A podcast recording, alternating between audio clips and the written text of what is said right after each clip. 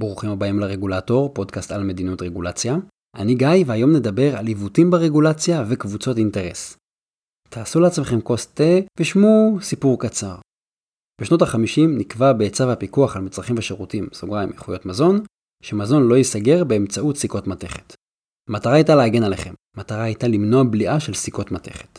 למשל, אם טיון נסגר על ידי סיכת מתכת, הסיכה עלולה להשתחרר כשהטיון בכוס, ואתם עלולים לבלוע והוא ייתקע לכם בגרון, לא סימפטי. באותה רוח, בשנות ה-80 נקבע תקן מחייב של מכון התקנים, שהיה ספציפית לשקיות תה וקבע הוראות דומות.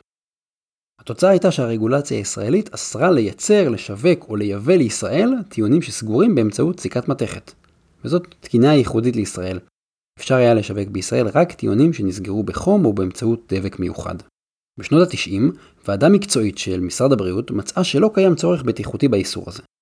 ולכן משרד הבריאות והממונה על התקינה במשרד הכלכלה החליטו לשנות את הרגולציה כדי לבטל את האיסור. הביטול הזה היה צפוי לפתוח את ישראל ליבוא של תה של יצרניות בינלאומיות שייצרו טיעונים שנסגרו באמצעות סיכות. מי שלא הייתה מרוצה מהמהלך הזה היא חברת ויצוצקי. במשך שנים ויצוצקי שלטה בשוק הישראלי ופס הייצור שלה התבסס על הלחמת הטיעונים ולא על סיכות. ויסוצקי עתרה לבג"ץ כנגד החלטת משרד הבריאות והחלטת הממונה על התקינה.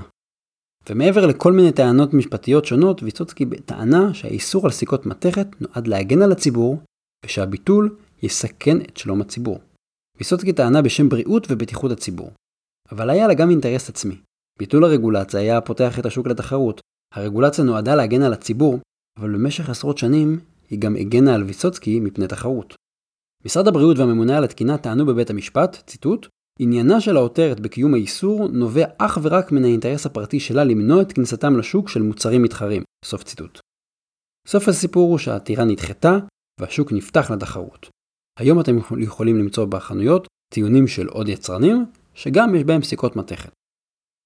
הסיפור הזה, על ויצוצקי והתה, הוא לא מקרה נדיר או יוצא דופן. לעיתים קרובות הרגולציה משרתת בעלי עניין שונים ומשונים. במסגרת העבודה שלי אני מקבל מדי פעם הצעות של חברות לחייב את השוק לאמץ תקני איכות שונים כמו איזו, או לחייב את כולם לעשות ביטוח. מה האינטרס של חברה מסחרית שהממשלה תחייב אותה לייצר או לעבוד לפי תקן איזו? האינטרס הוא שכולם יהיו חייבים לעמוד בתקן.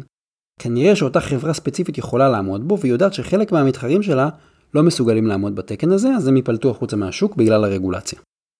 מה שיוצא זה שבמקום שחברות יתחרו אחת בשנייה, הן משתמשות בממשלה כדי לחסל את המתחרים.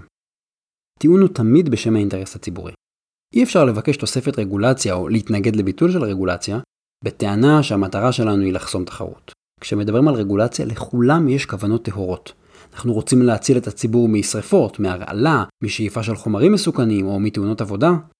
לפעמים קבוצות האינטרס מגלות אכפתיות יותר גבוהה מהממשלה. והן אלה שמבקשות, תטילו עליי עוד חובות, תטילו עליי עוד מגבלות. אבל לעיתים קרובות יש מי שמרוויח מהרגולציה הלא טובה, או מרגולציה מיותרת. זה מבלבל ולפעמים זה מרגיש כאילו התפקידים התהפכו, כאילו לממשלה לא אכפת מהציבור והחברות שמסכנות את הציבור רוצות להגן עליו באמצעות רגולציה. אבל התפקידים לא התהפכו. אותם גורמים פשוט מקמטים ומעוותים את הרגולציה כדי שהיא תשרת אותם. באופן לא מפתיע, מי שמצליח להשפיע על עיצוב הרגולציה הם השחקנים החזקים. יש להם גישה לרגולטור, יש להם כסף, משאבים, הם פנויים לעסוק בזה. תחשבו על מישהו בעל עסק קטן, שהוא גם עומד בקופה, הוא גם ממלא את המלאי מדי פעם בהפסקות, הוא גם uh, צריך לנעול את העסק בבוקר, אין לו זמן ללכת למשרדים של הרגולטור ולנסות לקדם שם אג'נדה. יכול להיות שהאג'נדה הזאת היא סבבה לגמרי, אבל כשאתה בעל עסק קטן ואתה משחק בכל העמדות, אתה לא עושה את זה. מי שפנוי לעשות את זה זו חברה, חברה גדולה. אבל צריך גם להגיד מצד שני, שב-95% מהמקרים זה לא צבעוני כמו שזה נשמע. אנחנו אוהבים לעשות הרבה דרמה ולדבר על רגולטור שבוי ושחיתות וזה.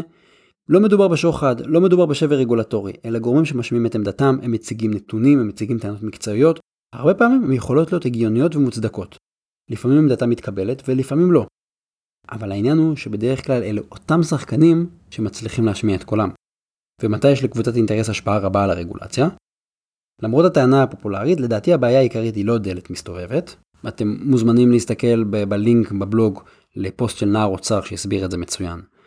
אם הבעיה לא בדלת מסתובבת אז מה הבעיה? לדעתי הבעיה המרכזית היא שהרגולטור חלש. לא חלש פוליטית, חלש מקצועית.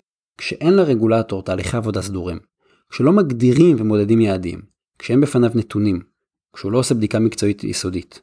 הוא חלש.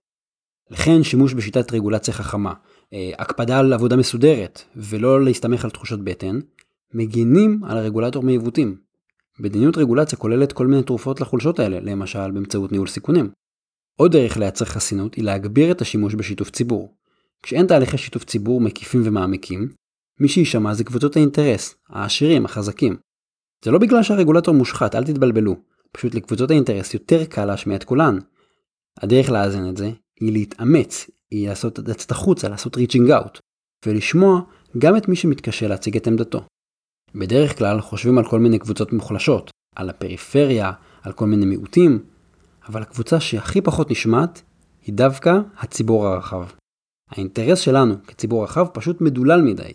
שיתוף ציבור גם מספק לרגולטור יותר מידע וגם משפר את ההחלטה, וכמובן כשאתה חשוף ליותר גורמים, אתה חסין כנגד כל מיני עיוותים. אז שימו לב לקמפיינים שמנסים להפחיד את הציבור כדי להצדיק תוספת רגולציה, כי יכול להיות שהרגולציה הזאת מיועדת לשרת קבוצת אינטרס. יש קמפיינים כאלה כל הזמן, והם תמיד מדברים בעד מטרות ראויות. אבל תנסו לזהות את האינטרס החבוי מאחורי אותם קמפיינים, ולזהות את מי הרגולציה הזאת אמורה לשרת באמת. זהו להיום, תודה רבה. אתם מוזמנים לשלוח עליי שאלות במסנג'ר של עמוד הפייסבוק, אני אשתדל לענות עליהן במסגרת פינת השאלות והתשובות. ותודה שהאזנתם לעוד פרק של הרגולטור, מוזמנים לעשות מנוי באפליקציות השונות, מוזמנים גם לעקוב אחריי בבלוג ובפייסבוק, בבלוג יש לינקים למקורות ולפוסטים, כמו הפוסט של נער אוצר שמסביר למה הבעיה היא לא דלת מסתובבת. ותודה לסוניק פורמאץ על עריכת הסאונד, התכנים משקפים את דעותיי בלבד.